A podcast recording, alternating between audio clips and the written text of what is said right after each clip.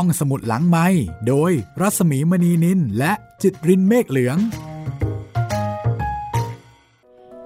สวัสดีค่ะ กลับมาพบกับห้องสมุดหลังไม้อีกครั้งนะคะ สวัสดีคุณจิตริน สวัสดีครับพี่หมีครับ วันนี้น่าจะเป็นวันที่หลายคนรอคอยทีเดียวนะคะ เพราะว่าเราจะได้เริ่มซีรีส์ใหม่แล้ว โอ้โหหลายคนนี่จุดพลุฉลองกันแล้วครับ ในที่สุดกลับมาแล้ว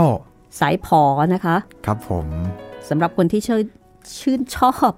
ฟังเรื่องตื่นเต้นหวาดเสียว สยองขวัญมาเลยค่ะ วิญญาณอารวาสโอ้จริงๆนี่เรื่องสยองขวัญก็เป็นเรื่องที่หลายคนรอคอยนะครับพี่หลาย ๆ คนรู้จักห้องสมุดหลังไม้ก็เพราะว่าเรื่องสยองขวัญนี่แหละครับพี่เรื่องผีกับเรื่องสยองขวัญนี่อาจจะคนละกลุ่ม แต่ว่าบางทีเนี่ยมันก็มีทับซ้อนกันครับ เรื่องสยองขวัญอาจไม่มีผี แต่เรื่องผี สยองแน่นอน มักจะมีความสยองขวัญแฝงอยู่ในนั้นด้วยครับ แล้วก็เรื่องผีเล่มนี้นะคะ วิญญาณอารวาสงานเขียนของออัฐจินดาค่ะ เป็นรวมเรื่องสั้นหรือเปล่าครับพี่เป็นรวมเรื่องสั้น รวมเรื่องสั้น วิญญาณอารวาสนะคะ ก็เป็นเรื่องสั้นๆ คล้าย ๆ กับผลงานของเหมเวชกรที่เราเคยนำเสนอไป แต่ของครูเหมนี่อาจจะเป็นเรื่องสั้นที่ต่อกันแบบมีเนื้อเรื่องเชื่อมโยงกันเล็กน้อยอามีตีมครับ มีตัวละครหลักนะคะ ซึ่งเป็นตัวละครชุดเดียวกันครับ คืออ่านแยกก็รู้เรื่อง เพียงแต่ว่า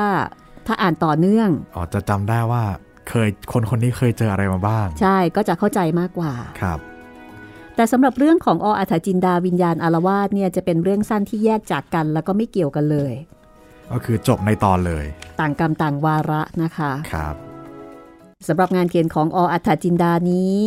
ก็จะมีความแตกต่างกับเพมเวชกรพอสมควร แม้ว่าจะเป็นแนวผีเหมือนกัน เรายังไม่บอกกันละกันนะคะสำหรับคุณผู้ฟังที่อาจจะเพิ่งมาฟังงานเขียนของออัฐจินดา แต่ถ้าเกิดใครที่เคยฟังโรงแรมผีมาแล้ว อาจจะพอมองเห็นภาพแล้วค่ะว่าจะออกมาในแนวไหนอย่างไร หรือว่าต่างกับงานเขียนของเหมเวชกรอย่างไร หัวโกรธแน่นอนครับ ใครที่กลัวผีนี่ ตอนกลางคืน ฟังแล้วอย่าเผลอไปเข้าห้องน้ำนะครับ ขนาดนั้นเลยเหรอคือตอนเด็กๆ ผมช่วงที่ยังเรียกว่ายังไงดี กลัวผีอยู่อะครับพี่มันมีช่วงกลัวผีกับไม่กลัวผีด้วยพี่อือฮะเอ่อช่วงที่ผมยังกลัวผีอยู่เนี่ยวันไหนดูหนังผีหรือว่าละครอะไรพวกเนี้ยไปเข้าห้องน้ำจะแบบเอ๊ะห้องน้ำนี่มันจะเป็นจุดเสี่ยงของคนกลัวผีครับ เป็นจุดสยอง ตอนกำลังเข้าห้องน้ำอยู่กำลังล้างหน้าเลยเฮ้ยถ้าเราเงยหน้าขึ้นมาจะเจอใครหรือเปล่าอะไรอย่างเงี้ยคในรับกระจกใช่ครับ และหนังผีก็ชอบทำกันเหลือเกิน ประเภทที่ว่าเงยหน้าขึ้นมาเนี่ย มีใครก็ไม่รู้อยู่ข้างหลังครับ บางทีวิตกจริตมากๆ เวลาอาบน้ำก็แบบน้ำที่ไหลผ่านตัวเราเนี่ยแบบเอ้ยมันมีใครมาแตะเราหรือเปล่า จินตนาการ สำคัญกว่าความรู้จริงๆนะครับผมมีอิทธิพลสูงมาก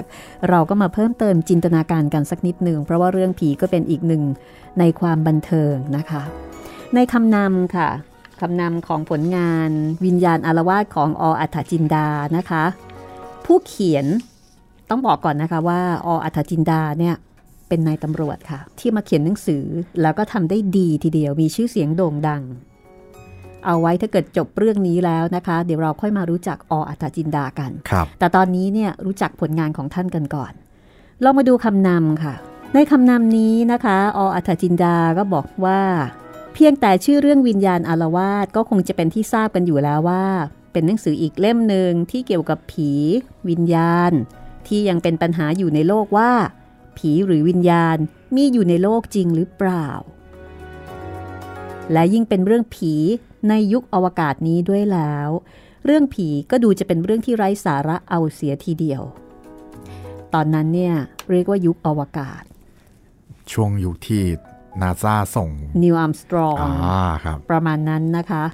ก็ปี 2512 12 13 ประมาณเนี้ยค่ะครับก็ประมาณ 50 กว่าปีที่ผ่านมา ยุคนี้ จากยุคอวกาศมาเป็นยุคดิจิทัลนะคะ ครับผม เรื่องผีก็ยังไม่ได้ไปไหนเลย มีมากขึ้นด้วยซ้ำค่ะ ครับ เยอะจริง ๆออัฐทินจาบอกว่าสำหรับผู้ที่เคยได้พบได้เห็นผีด้วยตัวเองมาแล้ว หรือผู้ที่ชอบศึกษาหาความรู้ทางวิญญาณ หรือพูดผีปีศาจและค้นหาความจริงอยู่เสมอมา เช่น มียกตัวอย่างด้วยนะคะ พันโทวิรัตอัมพุทนายทหารไทยซึ่งได้เดินทางไปพิสูจน์ จนถึงสหรัฐอเมริกา ก็มีเหตุผลพอที่จะกล้ายืนยันได้ว่า ผีหรือวิญญาณมีอยู่ในโลกจริง และไม่มีวันที่จะสูญสิ้นไปไหน ตราบเท่าที่ในโลกยังมีมนุษย์อยู่อย่างเราหรือท่าน เพราะผีหรือวิญญาณก็คือเราหรือท่านนั่นเอง ซึ่งได้สิ้นชีวิตไปจากโลกนี้ และไปเกิดในโลกอีกโลกหนึ่ง ซึ่งเรียกว่า โลกของเราโอปปาติกะ ข้าพเจ้าจะไม่พูดถึงว่า โอปปาติกะคืออะไร แต่จะพูดเฉพาะเรื่องผี โดยเฉพาะอย่างยิ่ง วิญญาณอารวาสที่ท่านผู้อ่านกำลังจับอยู่ขณะนี้ บางท่านอาจสงสัยว่า ผู้เขียนเอาเรื่องผีที่ไหนมาเขียนมากมายกายกอง ข้อนี้ขอเรียนว่า ก็เหมือนกับเรื่องแบบอื่นๆ นั่นแหละครับ ก็เรื่องรักๆ ใคร่ๆ หรือเรื่องที่เกี่ยวกับฆาตกรรม การสืบสวน หรือทำนองตลกโปกฮาก็มีอยู่เยอะแยะ ถมเถ ออกล้นตลาด เพราะฉะนั้น เรื่องผีปีศาจก็ย่อมจะมีได้เยอะแยะเหมือนกัน เพราะว่า ผีก็เป็นเรื่องของผี คนก็เป็นเรื่องของคน ท่านผู้อ่านอ่านเรื่องของคนมามากแล้ว อ่านเรื่องผีกันเสียบ้าง จะได้เปลี่ยนรสเปลี่ยนชาติให้ผิดแผกแตกต่างกันไปเสียบ้าง มันก็เหมือนกับน้ำพริกนั่นแหละครับ ถ้าจิ้มกันอยู่ถ้วยเดียว มันก็เบื่อ ต้องเปลี่ยนมือแม่ครัวเสียบ้าง บางทีท่านก็อาจจะกินข้าวได้มากกว่าที่กินอยู่จำเจทุกๆวัน นี่คือคำนำนะคะ ของออัธจินดาค่ะ มีคำว่าโอปปาติกะนะคะ เคยได้ยินไหมคะคุณจิตเรียนอ๋อจำได้ครับ ในเล่มที่แล้วที่เราอ่านไปก็มีครับพี่คำค่ะนี้โอปปาติกะก็คือ ความหมายแบบง่าย ๆก็คือ เกิดมาไม่แล้วใช่มนุษย์ คือมนุษย์มีตามศาสนาพุทธเนี่ยก็บอกมีขันธ์ห้าใช่ไหมครับเขามีของไม่เท่ากับเราครับ เราอาจจะมีแบบมีรูปร่าง มีเนื้อมีหนัง มีหูมีตา มีความรู้สึก แต่เขาอาจจะไม่ได้มีครบไม่ได้ครบอะครับเออผมจำได้ว่า โอปปาติกะนี่เหมือนแบบ เกิดขึ้นมาได้โดยไม่ต้องมีพ่อมีแม่ ใช่ไหมพี่ ใช่อืมใช่ ไม่ได้มีพ่อมีแม่แล้วก็เอ่ออยู่ๆก็เกิดขึ้นมาเลย แล้วจำได้ว่าแบบเกิดขึ้นมาแล้วก็โตเป็นผู้ใหญ่เลย ไม่ต้องแบบเด็กแล้วค่อยๆโตใช่ขึ้นมา ใช่อืมอันนั้นคือความหมายของโอปปาติกะซึ่งกว้างกว่าผีครับ แต่ว่าในที่นี้เนี่ยประมาณว่าเป็นโอปปาติกะ ที่เรามักจะเรียกว่าผีอ่าก็คือเหมือนกับเราตายจากความเป็นมนุษย์อะครับ พอตายไปก็ไปกลายเป็นโอปปาติกะครับ สุดท้ายนะคะออัธจินดาก็บอกว่า ถ้าหากมีโอกาสในเรื่องทำนองผีผีๆเล่มต่อไป ผู้เขียนอาจจะได้บรรยายถึงเรื่องผีมีจริงหรือไม่ และโลกของโอปปาติกะ ให้ท่านผู้อ่านได้อ่าน ได้ทราบ เป็นแนวทางไว้นิดนิดหน่อยหน่อยถ้าหากท่านชอบหนังสือแบบผีผีๆอย่างที่กำลังอ่านอยู่นี้ และท่านสนใจที่จะทราบถึงโอปปาติกะว่าคืออะไร นั่นคือหลักฐานที่จะพิสูจน์ว่า ผีมีจริงหรือไม่ ลงชื่อออัธจินดา เราจะมาเริ่มเรื่องกันนะคะ กับเรื่อง ในกุดังเก็บศพ โอ้โหกุดังเก็บศพนี่กุดังก็คือโกดังครับนะคะ แต่ผมไม่เคยได้ยินกุดังที่เก็บศพโดยเฉพาะนะพี่อืมสมัยนี้คงไม่ค่อยมีเนาะครับ แต่ว่าสมัยนั้นมีค่ะอื้อหือและในกุดังเก็บศพนี้ ก็คงจะต้องมีผีล่ะ ถ้าพร้อมแล้ว ไปกุดังเก็บศพกันค่ะ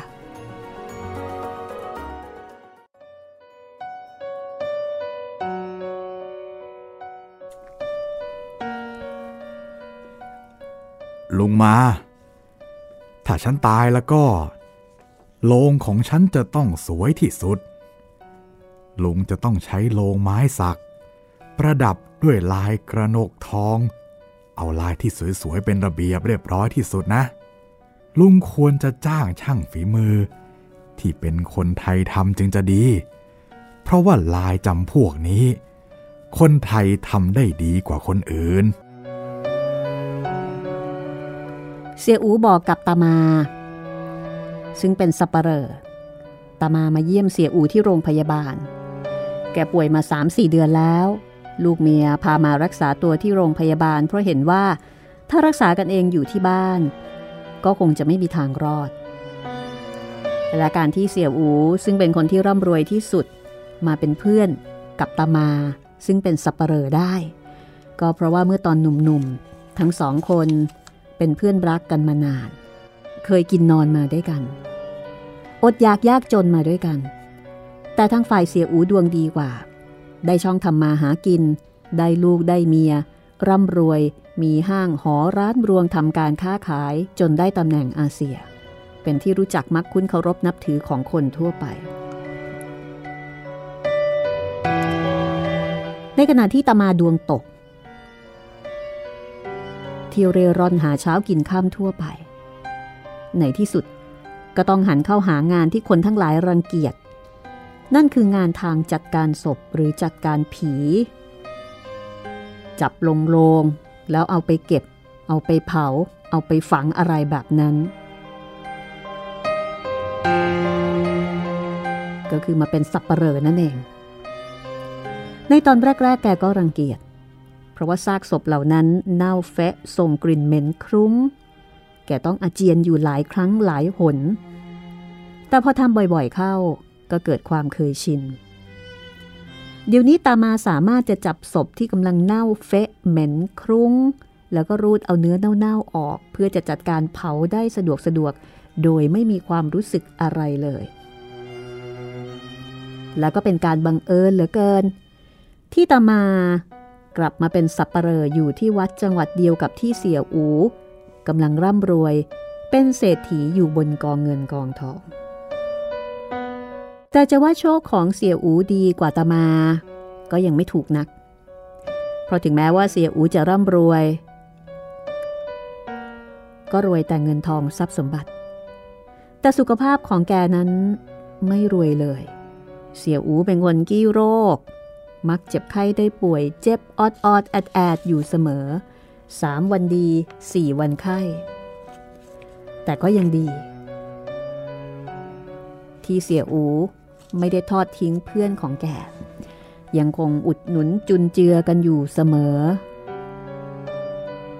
แม้ว่าในตอนหลัง ตามาจะได้เป็นสัปเหร่อใหญ่ ตำแหน่งนายป่าช้า ก็เรียกว่าพอมีพอกินขึ้นบ้าง แต่เสียอูก็ยังคงส่งเสียเกื้อหนุนตามามาตลอด อันนี้ก็นับเป็นความดีของเสียอูประการหนึ่ง ซึ่งพยายามรักษาความรักความซื่อสัตย์ระหว่างมิตรภาพของเขาเอาไว้ได้ แต่เสียอูก็ล้มป่วยลงอีกจนได้ คราวนี้นะลูกเมียพามาส่งให้พักรักษาตัวอยู่ที่โรงพยาบาลตามาเกลอเก่าก็มาเยี่ยม เสียอูก็ถือโอกาสสั่งเสียในเรื่องโลงที่จะใส่ศพแก โดยไว้ใจให้ตามาเป็นคนจัดการ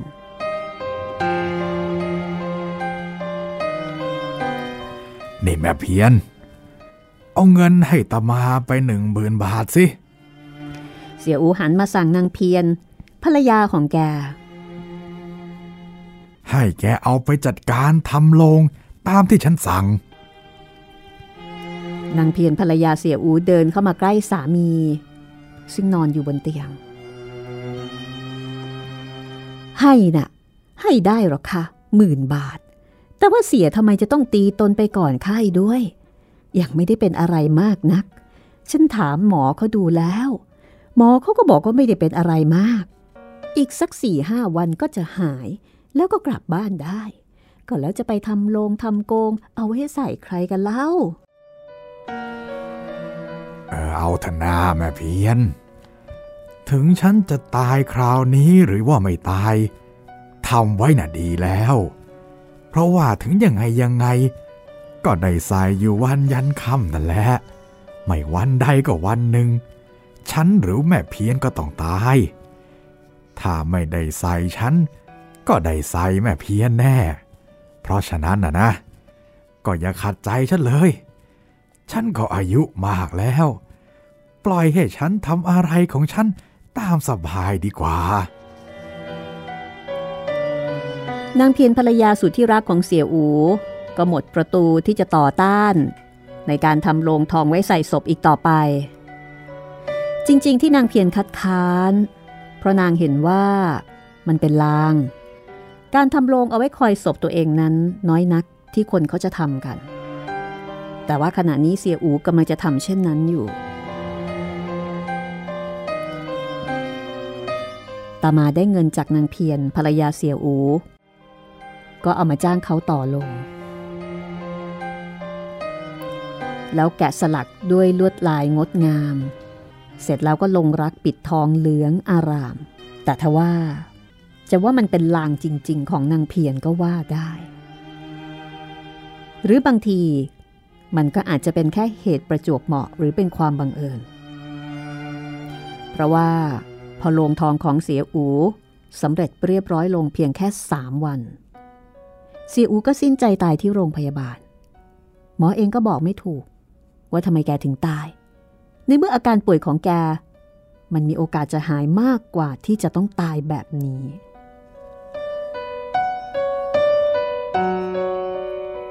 โลงทองที่เสียอูให้เงินตามาสับเปลอสร้าง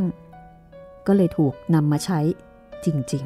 ๆ ใช้ตามความปรารถนาของเสียอู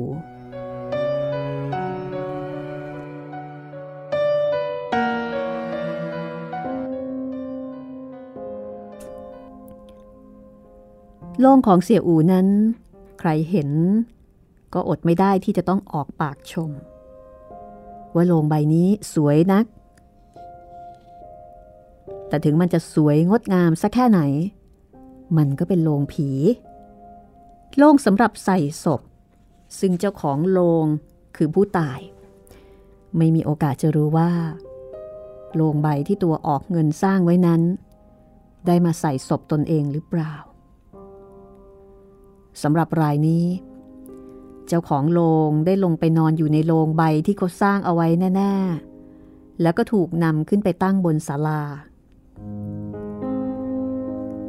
รอบครัวก็จัดการสวดมนต์ทำบุญตามประเพณีแล้ว จากนั้นก็จะเอาเข้าฝังในห่วงซุยก่อนที่จะถึงร้อยวัน ซึ่งหมายถึงหลังจากนั้น ก็จะได้ทำพิธีชาปนกิจ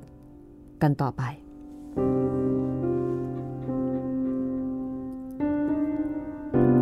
แต่ว่าระหว่างนั้น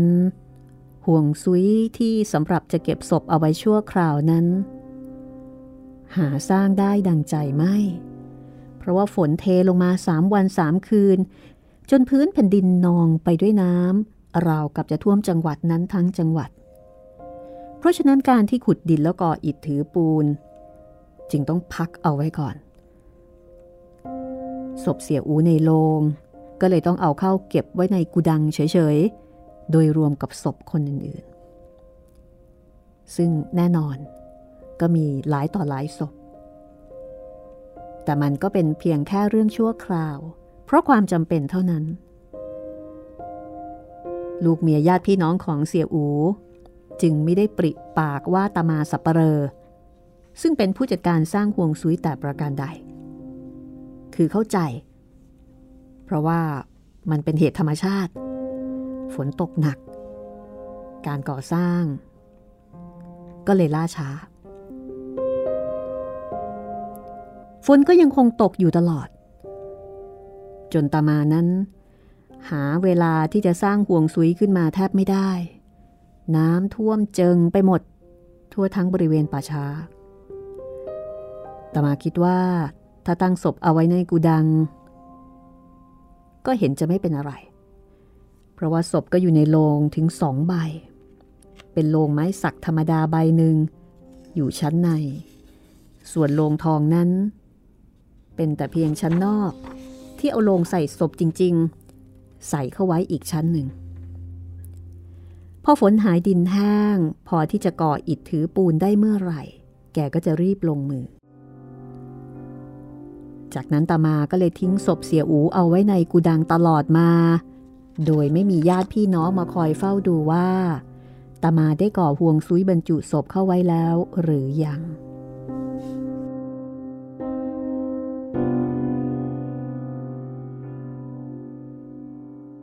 มันให้เกิดเหตุบังเอิญขึ้นมา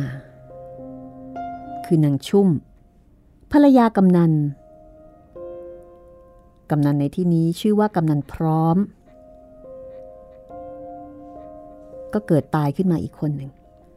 อันว่ากำนันพร้อมนั้น ถึงแกจะไม่ได้ร่ำรวยขนาดเสียอูแต่ก็ถือว่าเป็นคนมีเงินแล้วก็มีหน้ามีตา นอกจากนั้น กำนันพร้อมยังมีความอิจฉาริษยาเสียอู เพราะเห็นว่าเสียอูรวยกว่า เพราะฉะนั้นเมื่อนางชุ่มเมียของแกตาย แกก็ปรารถนาจะได้โลงทองมาใส่ศพเมียแก คือจะเอาโลงเนี่ยโลงทองมาใส่ศพเมียเพื่อที่จะตั้งสวดทำพิธีทางศาสนา แต่เพราะว่ากำนันไม่ได้สั่งโลงลายแกะสลักปิดทองเอาไว้ก่อนล่วงหน้า ก็เลยไม่มีโลงทองเอามาใส่ร่างของเมีย ถ้าต้องการก็จะต้องวิ่งไปซื้อที่กรุงเทพ ซึ่งมีระยะทางไกลมาก แล้วจะต้องขึ้นรถลงเรือกันหลายทอด กำนันพร้อม ก็เลยเรียกตามาสับปะเหร่อเข้ามาปรึกษา จะเอาอยัางไงกันดีตามา ฉันก็อยากจะได้โลงลายทองมาใส่เมียฉันเหมือนกัน แกจะรับอาสาหายได้ไหมล่ะ ตมาได้ฟังก็สั่นศีรษะปฏิเสธ ผมจะไปหาอย่างไงพวกกำนั้นจะจ้างเขาทำใหม่ มันก็ต้องเสียเวลาอย่างน้อยก็สองสามอาทิตย์ จะไปเอามาจากกรุงเทพก็ลำบาก ผมเองก็หมดปัญญา ไม่รู้จะเอามาจากไหนเหมือนกัน เฮ้ย ก็ไม่รู้ละ ที่เมื่อเสียอูตาย แกมีโลงทองใสให้เขาได้มีหน้ามีตา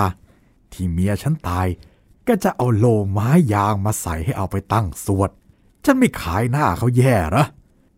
กำนันพร้อมก็นับว่าเป็นหนึ่งเหมือนกันในตำบลนนี้ เมื่อเมียตาย มันก็ต้องใส่โลงทองเหมือนกันสิวะ แกต้องไปหามาให้ได้ตามานายป่าช้าถึงกับยกมือท่วมหัวเมื่อได้ฟังเช่นนั้น โถ แล้วกันครับกำนัน แล้วผมจะเอามาจากที่ไหน ทั้งตำบล มันก็มีอยู่ใบเดียวที่ใส่เสียอูอยู่ในกูดังเดี๋ยวนี้ ผมเองก็ทำไม่เป็นต้องไปจ้างเขา ถึงทำเป็นก็ทำไม่ทัน ถ้ากำนันขืนรอโลงทองอย่างเขาบ้างล้วก็ ศพแม่ชุ่มแกก็เห็นจะต้องเน่าอยู่บนพื้นที่นอนนี่แหละ ผมว่า เอาใส่โลงธรรมดาก่อน แล้วก็ค่อยไปจ้างเขาทำพอทำบุญห้าสิบวัน ก็คงจะได้ตั้งโชว์แน่ ใครจะว่าอะไร ทุกคนก็รู้ว่าโลงทองน่ะ ไม่ใช่จะแกะสลักได้ง่ายๆ ไม่ได้ ต้องใส่โลงทอง ไม่งั้นก็ไม่ตั้งศพ เมื่อฉันไม่ได้ตั้งศพ แกก็อยู่ที่วัดนี้ไม่ได้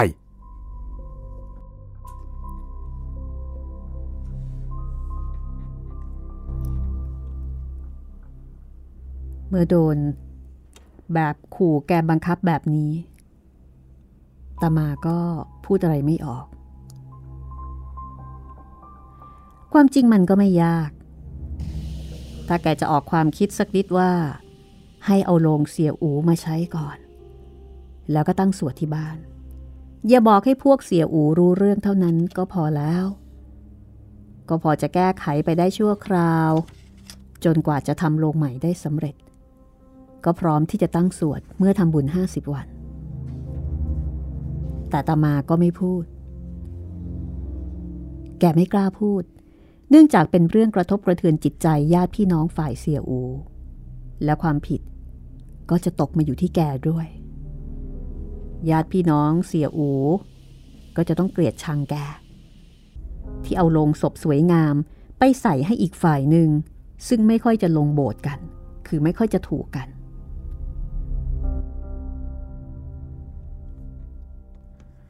ว่าไงตามา แกจะจัดการหาโลงทองให้สักใบได้ไหมล่ะ โธ่กำนัน ผมจะไปเอาจากที่ไหน แต่แกต้องหามาให้ได้ ไม่เช่นนั้นนะนะ ก็ย้ายไปเป็นสับปเหรอที่อื่น ที่นี่อยู่ไม่ได้ ห้องสมุดหลังไม้โดยรัสมีมณีนินและจิตรินเมฆเหลือง เอาละสิ เป็นสับเปลอนี่ก็มีปัญหาในการทำงานไม่น้อยเหมือนกันนะคะ ครับผมเอโอ้อเป็นเรียกว่าตำแหน่งผู้น้อยเนาะพี่ โดนทั้งๆที่แกเป็นนายป่าช้านะเนี่ย ใช่ ก็เป็นใหญ่กับแค่ศพหรือเปล่าพี่และตามาก็เป็นเพื่อนเสียอูด้วย ครับ เสียอูก็เป็นคนรอบคอบ เขาสั่งทำไว้ก่อนอือหือมีความต้องการที่ชัดเจนนะคะ เป็นคนที่มีสติสตังค์มีสติแล้วก็มีสตังค์ด้วยครับ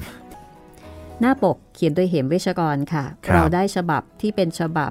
ต้องบอกว่าเป็นฉบับเอ่อเป็นฉบับต้นฉบับจริง ๆ นะคะ เพราะว่าหนังสือเล่มนี้เนี่ย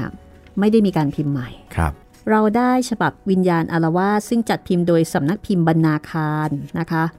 ราคาในตอนจัดพิมพ์จำหน่ายเนี่ย เอ่อเขียนเอาไว้ว่าราคา 160 บาท ในยุคนั้นใช่ไหมพี่ ในยุคนั้นค่ะ ขอบคุณคุณกรณ์ขอบคุณคุณกรณ์นะครับ ค่ะ คุณกรณ์ที่เคยเขียนมาบอกว่า ฟังเราไปแล้วก็ทำงานศิลปะไปหรือเปล่าพี่ ใช่ค่ะ คุณกรณ์เนี่ยอยากฟังเรื่องผีครับนะคะ แล้วคุณกรณ์ก็เสนอเรื่องของออัฐจินดา ซึ่งเป็นผู้เขียน โรงแรมผีคือฟังแล้วติดใจก็ไปหางานอื่นๆ ของออัฐจินดาเนี่ยเอามาอ่าน แล้วก็ทีนี้ทราบว่าออัฐจินดาเนี่ยเขียนเรื่องวิญญาณอารวาสด้วย ก็ไปตามหาเรื่องนี้ค่ะ เนื่องจากว่าหนังสือเนี่ยไม่ได้มีการรีปรินท์คือไม่ได้มีการจัดพิมพ์ใหม่ครับ คุณกรณ์ก็ไปตระเวนหานะคะ เข้าใจว่าตระเวนหาออนไลน์ทางเอ่อตามพวกร้านหนังสือเก่าๆอะค่ะครับในที่สุดก็ได้หนังสือเล่มนี้มา วิญญาณอารวาสในราคา1,000 บาท จากขึ้นมา160สิบเท่า ใช่ค่ะ เป็น 1,000 บาท เพราะถือว่าเป็นหนังสือเก่าที่หาได้ยากคือไม่มีอีกแล้วครับ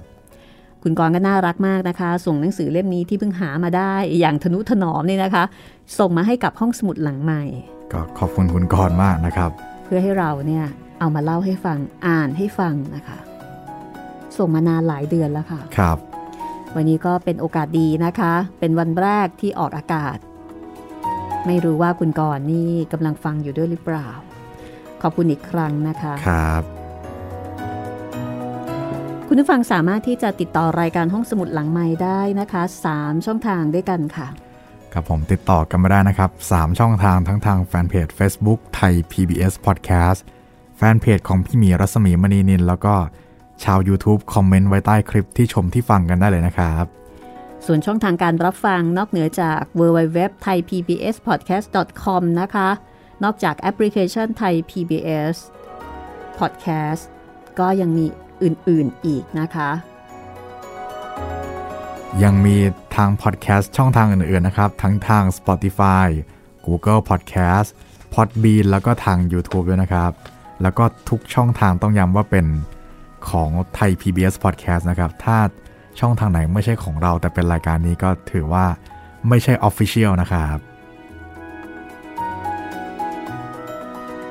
แล้วก็สำหรับการถ่ายทอดออกอากาศทางเว็บไซต์ สามารถฟังสดๆ ได้ก่อนคนอื่นเลย ยังเป็นเวลาเดิมค่ะ9นาฬิกาถึง 10นาฬิกานะคะ www.thaipbspodcast.com ค่ะ ไปกูดังเก็บศพกันต่อเลยคุณจิตริน ครับผม ไปลุ้นซิว่าตามาของเรานี่จะทำยังไงนะคะฮ่าเพื่อนก็ตายไปแล้ว ส่วนอีตาคนเนี้ยก็ไม่ใช่เพื่อน ออกแนวเป็นมาเฟีย เป็นผู้มีอิทธิพล อันนี้ขู่แกมบังคับ ถ้าไม่ทำมีปัญหา ครับ ตามาจะทำยังไง ติดตามต่อไปได้เลยค่ะ กูดังเก็บศพ ออัฐจินดาค่ะ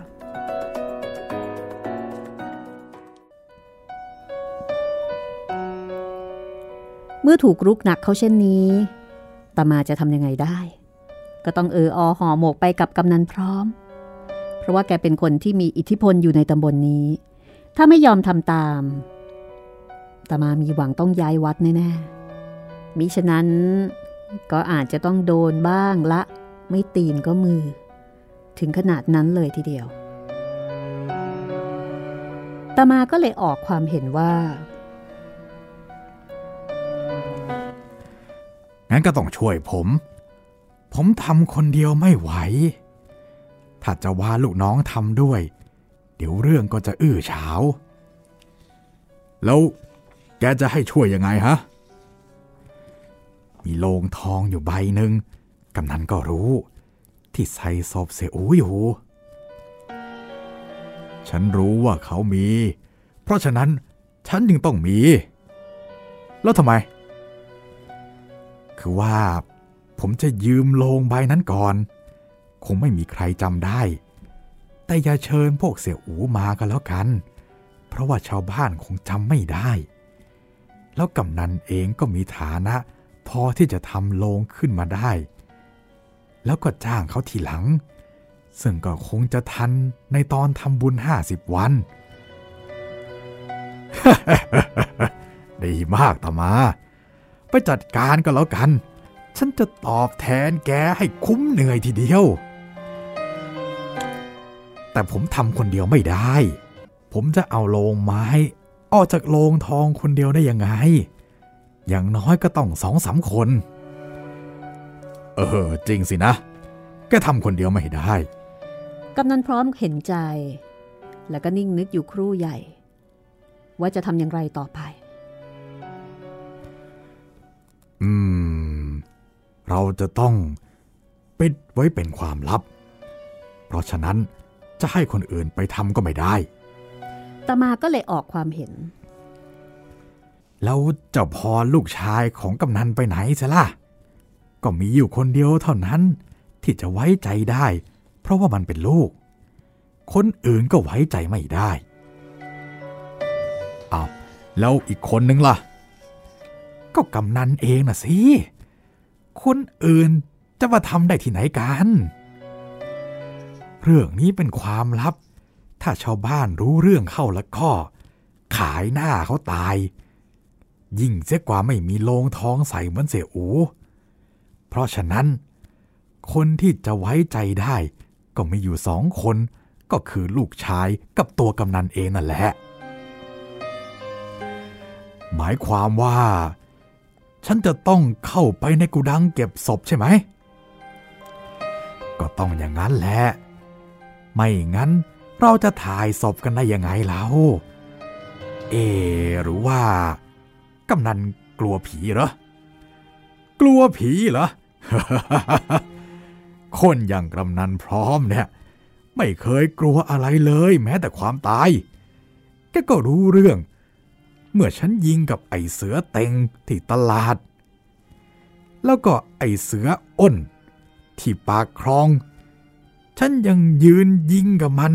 จนกระทั่งมันตายไปต่อหน้าต่อตา แล้วจะมากลัวผีในกุดัง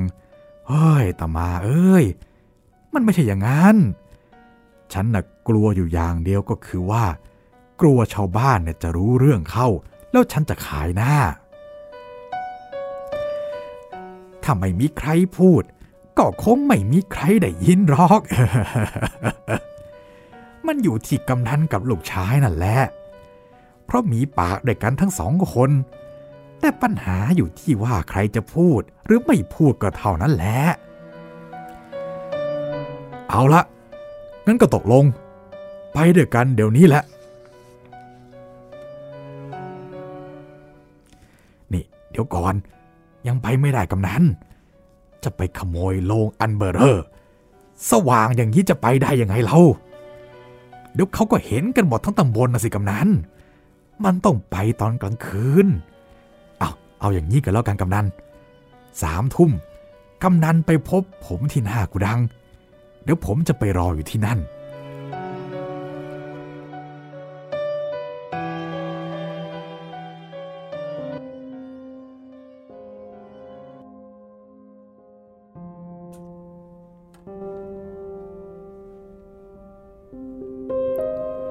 สามทุ่มคืนนั้นกำนันดูแลเรื่องศพของนางชุ่มภรรยาที่ยังนอนเงียบสงบอยู่บนเตียงเรียบร้อยแล้ว ก็ชวนเจ้าพร ซึ่งเป็นลูกชาย ออกจากบ้านไปด้วยกัน ไปที่กุดังเก็บศพหลังวัด โดยบอกกับพักพวกเพื่อนบ้านที่มาช่วยงานว่า จะเข้าไปซื้อของในตลาด แล้วสองคนก็ลงเรือนไปจริงอยู่ว่ากำนันพร้อมแกเป็นคนกล้า เพราะว่าแกผจญอะไรต่ออะไรมามากฆ่าคนมาแล้วก็หลายต่อหลายศพ แต่แกก็ยังไม่เคยเดินเข้าไปในกูดังเก็บศพตอนกลางคืนมืดๆ เหมือนอย่างที่แกกำลังจะเดินเข้าไปตอนนี้ แม้เจ้าพรลูกชายของแกเองก็เหมือนกัน ความหนุ่มแน่นแข็งแรง ไม่ได้ช่วยให้ความกลัว ลดน้อยลงได้เลย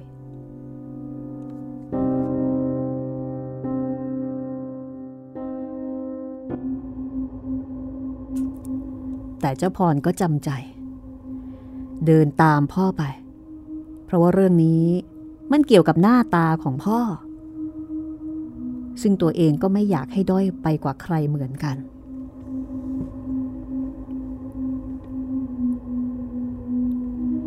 ระหว่างทางสองพ่อลูกไม่ได้พบใครเลย นอกจากนกแสกที่บินโฉบอยู่เหนือศีรษะ เพราะว่าเป็นเวลาที่มันออกหากิน จักรจันเรไรร้องระงม ความมืด ความวิเวกทำให้เกิดความน่าสะพึงกลัว กำนันพร้อม ซึ่งครั้งหนึ่งเคยเป็นคนกล้าหาญไม่ว่าจะเห็นอะไร ดูแกหวาดประแวง ว่าเป็นผีสางนางไม้ไปซะหมด ยิ่งหมาในวัดหอนเห่าขึ้นมา ได้ยินเสียงแต่ไกล ก็ยิ่งทำให้เกิดความน่ากลัวขึ้นอีกมาก จนขนลุกเกลียวไปทั้งตัว เจ้าพรต้องเร่งฝีเท้าเข้ามาเดินชิดอยู่กับพ่อ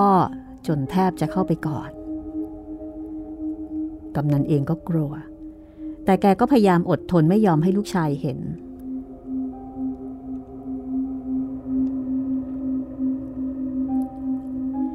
แสงตะเกียงรัวที่หน้ากูดังเก็บศพ ทำให้กำนันพร้อมกับเจ้าพร คลายความกลัวลงบ้าง แต่ก็ยังไม่หายไปซะทีเดียว เพราะว่าอีกเดี๋ยว แกก็จะต้องเข้าไปเผชิญกับศพอีกหลายศพในกูดัง รวมทั้งศพเสียอู ซึ่งเป็นคู่อริกันมาก่อน และซ้ำจะไปขอยืมโลงเสียอูด้วยซ้ำ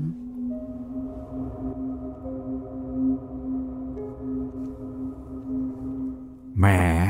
ท่านกำนันนี่มาตรงเวลาดีเหลือเกิน ตมานั่งวนบุหรี่ใบตองแห้ง เอาหลังพิงประตูกุดังอย่างสบายอารมณ์ ดูแกจะไม่เดือดร้อนเรื่องผีสางนางโกงอะไรซะเลย ผมก็เพิ่งมาถึงได้สักอึดใจใหญ่ๆเนี่ยแหละครับ มีใครรู้เรื่องนี้บ้างหรือเปล่า ไม่มี ไม่มีใครรู้ เออเอาเถอะตมาลงมือได้แล้ว เดี๋ยวจะดึกมากไป ก็เชิญสิครับ ผมก็พร้อมอยู่แล้วนี่ตมาตอบแล้วก็ลุกขึ้นยืนพ่นควันยาสูบขโมงอย่างสบายใจ แล้วก็ยกตะเกียงรัวขึ้น ดึงประตูสังกะสีบานใหญ่ให้เปิดออก พอประตูเปิด ทั้งกำนันและลูกชาย ก็ได้กลิ่นเหม็นสาบสางฉุยเข้าจมูกทันที แกเอามืออุดจมูกไว้ เอามาสิครับกำนันตามาเดินหน้านำเข้าไปในกุดัง ยกตะเกียงส่องให้กำนัน เห็นโลงลายทอง ซึ่งวางอยู่บนแคร่เก่าๆ เรียกว่าวางอยู่เป็นพิเศษไม่ได้รวมอยู่กับหีบศพอื่นๆ ที่กองทับถมกันอยู่ในกุดัง เปิดไม่ยากหรอกครับ แต่อีตอนยกเอาโลงในออกสิครับยากหน่อย เพราะมันหนักแล้วก็อยู่ในที่แคบหนูขนาดโตกว่าแมวหลายตัว กระโจนออกมาด้วยความตกใจ ที่จู่ๆมีคนเอาแสงสว่างเข้ามา ซึ่งไม่เคยมีมาก่อน กำนันพร้อมกับลูกชายภาวะเข้าหาตามา เกาะแขนแกไว้ ไม่มีอะไรหรอกครับ ก็แค่หนูนะ แต่ตัวมันโตหน่อย หนูพวกเนี้ยนะ ไล่กวดแมววิ่งจูดไปทุกตัวแหละครับ แล้วแกก็เปิดฝาโลงทองใบนอกออก กลิ่นเหม็นอับฉุยออกมาทันที เอาสิครับกำนัน ช่วยยกตอนหัวออกก็แล้วกัน สองคนกับลูกชายนั่นแหละ เดี๋ยวผมจะยกทางเท้าคนเดียวเองคำสั่งของตามาในกุดังเก็บศพ ถือเป็นคำสั่งเด็ดขาด แล้วก็มีอำนาจมากกว่าของกำนันพร้อมที่บ้าน เพราะปรากฏว่าสองพ่อลูก กุลีกุจอช่วยกัน ยกโลงไม้สักใบในขึ้นทันที แต่กว่าจะยกออกมาได้ ก็ทุลักทุเล เพราะว่าที่แคบ และการยกก็ค่อนข้างยาก ศพคนตายยังมีน้ำหนักมากกว่าเมื่อยังมีชีวิตอยู่เสียด้วย แต่อย่างไรก็ตาม หลังจากที่ช่วยกันพยายามกันจนสุดความสามารถโลงใบเล็กข้างในก็ถูกยกเอาออกมาจากโลงทองใบงามนั้นได้ แล้วก็ยกเอาไปขึ้นไว้ วางไว้บนแคร่เก่าๆอีกแคร่หนึ่ง ตรงหน้าประตู เห็นไหมล่ะครับกำนันมันไม่ใช่ของง่ายนักไม่ใช่หรือครับ ถ้าผมคนเดียวเอาออกมาน่ะ คงไม่ได้แน่ๆ เออจริงของแกฮะ แต่แต่ถึงยังไงเราก็เอาออกมาแล้ว รีบไปกันเถอะพ่อ ผมกับลุงมาแบกหัวแบกท้ายเอง พ่อไม่ต้องแบก เออดีแล้วดีแล้วเฉพาะลูกชายของกำนันพร้อม แสดงความเห็น เพราะว่ามันอยากจะออกไปจากที่นี่เหลือเกินแล้ว ซึ่งกำนันพร้อมก็เห็นด้วย แต่เมื่อไปถึงก็อย่าเพิ่งเอาขึ้นบนบ้านนะ เอาไว้ที่ชายทุ่งข้างบ้านก่อน ตรงป่าไผ่นะรอให้คนกลับเสียให้หมดก่อน แล้วค่อยจัดการเอาขึ้นเรือนตามา คืนนี้แกต้องเหนื่อยหน่อยนะ ไม่เป็นไรครับกำนัน ผมช่วยเต็มที่ แต่ว่ากำนัน จะไม่บอกกล่าวก้าสิบเจ้าของโลงเสียก่อนหรอครับ เอาของของเขาไป มันก็ต้องบอกเจ้าของเขาตามธรรมเนียม บ้าไปได้ตามา คนตายแล้วจะไปบอกทำไม บอกก็ไม่รู้เรื่อง ฉันว่าเราเนี่ยรีบไปกันดีกว่า ฉันรู้สึกไม่ค่อยจะชอบกุดังนี่เลย ก็ตามใจ ไม่บอกก็ไม่บอก ตามาพูดแล้วก็ส่งตะเกียงรัวให้กำนันถือไว้ ส่วนแกก็ย่อตัวลงเพื่อจะแบกโลงทองใส่บ่า แต่พอแกนั่งลงไป ก็ได้ยินเสียงดังโครมอยู่ข้างๆตัว คล้ายๆ กับกุดังพังลงมาทั้งหลัง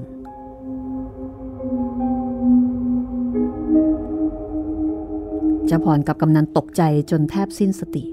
เพราะว่าอยู่ๆ เสียงก็ดังขึ้นมาโดยไม่รู้ตัว ทั้งสองยืนหน้าซีดอยู่เงียบๆ พูดอะไรไม่ออก ตามาช่วยตะเกียงรั้วจากมือกำนัน ไปชูขึ้นส่องดูตามเสียงที่ดัง ก็ปรากฏว่า แคร่ที่วางลงศพของเสียอูหัก เพราะว่าทนน้ำหนักศพไม่ได้โลงใบเล็กตกลงมาที่พื้นอย่างแรง ถึงกับโลงแตก ศพเสียอูพลัดออกมานอนกลิ้งอยู่กลางดิน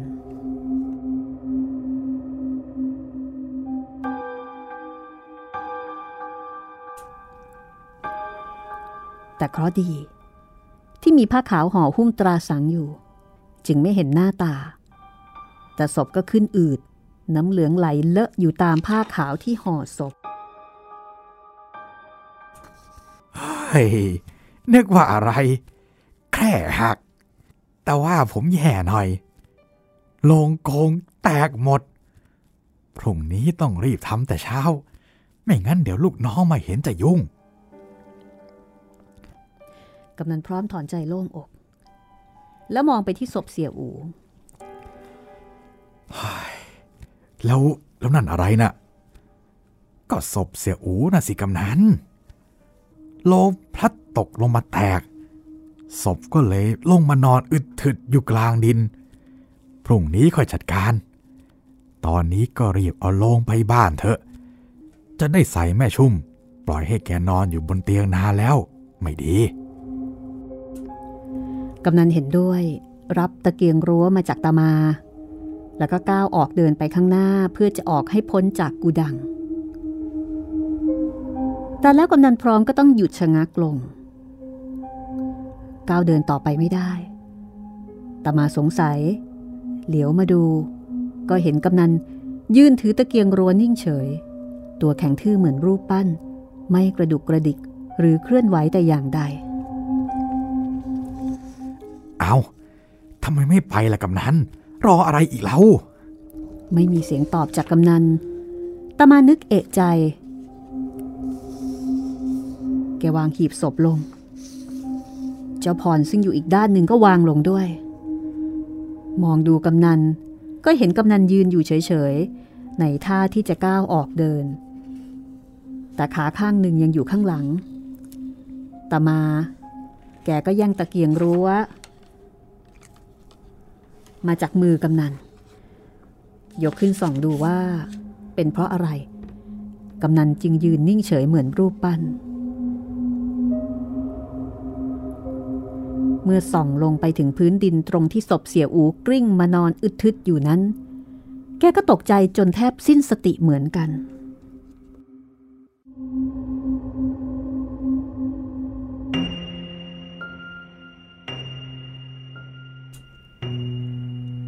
เห็นมือศพเสียอู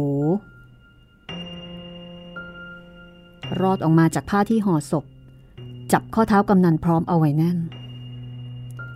เพียงเท่านี้ก็ยังไม่น่ากลัวเท่าไหร่ แต่ใบหน้าของเสียอู ซึ่งกำลังชุ่มโชกไปด้วยน้ำเหลือง ขึ้นอืดบวมเป่งจนแทบเนื้อจะปริ ริมฝีปากหนาตาทะเล็ดทะลักออกมานอกกระบอกตานิดหน่อยลิ้นแลบออกมาจุกปาก แถมยังหัวเราะจนเห็นฟันขาวตมาตกใจกลัว แม้ว่าจะเป็นสัปเหร่อก็จริง แต่ผีที่สำแดงเดชถึงขนาดนี้ แกไม่เคยเห็น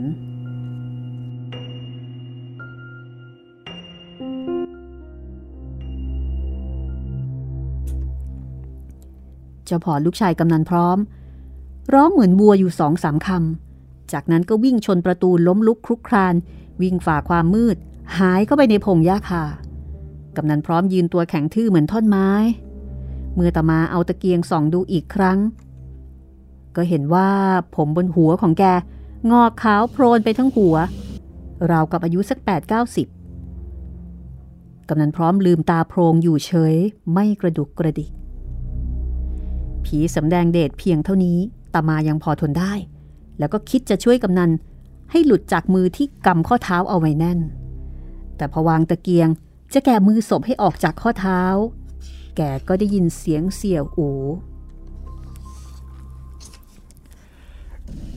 แกจะเอาโลงฉันไปไหน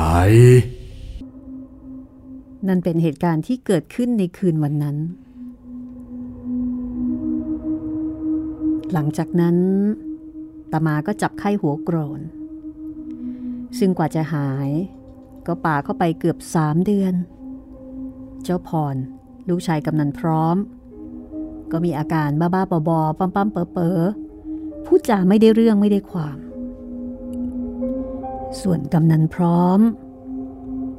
ก็ยืนตัวแข็งตายอยู่ในกุดังเก็บศพนั่นเอง ด้วยความกลัวที่ถึงที่สุด จนทำให้หัวใจหยุดเต้น และระบบประสาทเครียดเกินไป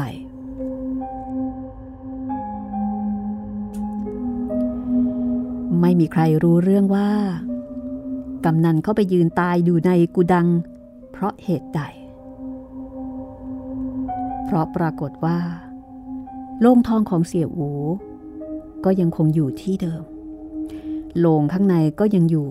พร้อมกับศพของแก ไม่มีอะไรเปลี่ยนแปลง เรื่องแรกผ่านไปนะคะ เรื่องแรกก็ หนักเลยนะพี่โอ้ไม่อยากจะบรรยายเลยนะคะนี่ แต่ก็ต้องบรรยายค่ะ เพราะว่าเป็นอัธรสของของเรื่องผี นี่คือเรื่องในกุดังเก็บศพ เรื่องต่อไปคือเรื่องอะไรคะ เรื่องต่อไปชื่อว่าเพลงชีวิตครับพี่ เบาๆลงมานิดนึง ครับ แต่เรื่องเบาๆนี่มักจะเนื้อหาเข้มข้นนะพี่ พวกชื่อเรื่องเบาๆเนี่ย คือโดยสถานที่นี้อาจจะไม่ได้สยดสยองเหมือนกับป่าช้าโกดัง ฉากอาจจะดูรื่นรมขึ้นมาหน่อยนะคะครับเกี่ยวกับเสียงเพลงใช่ไหมใช่ เกี่ยวกับไนท์คลับ อันนี้ก็คือบรรยากาศสมัยก่อน ถ้าสมัยนี้ก็เป็นผับครับแต่สมัยก่อนนี่คือเป็นไนท์คลับนะคะ ติดตามตอนต่อไปค่ะ เพลงชีวิตจากรวมเรื่องผี ชุด วิญญาณอลวาด ผลงานของออัธจินดา จากการถ่ายทอดของห้องสมุดหลังใหม่นะคะ วันนี้เราสองคนลาคุณผู้ฟังไปก่อนค่ะ สวัสดีครับ สวัสดีค่ะ ห้องสมุดหลังไม้โดยรัสมีมณีนินและจิตรินเมฆเหลือง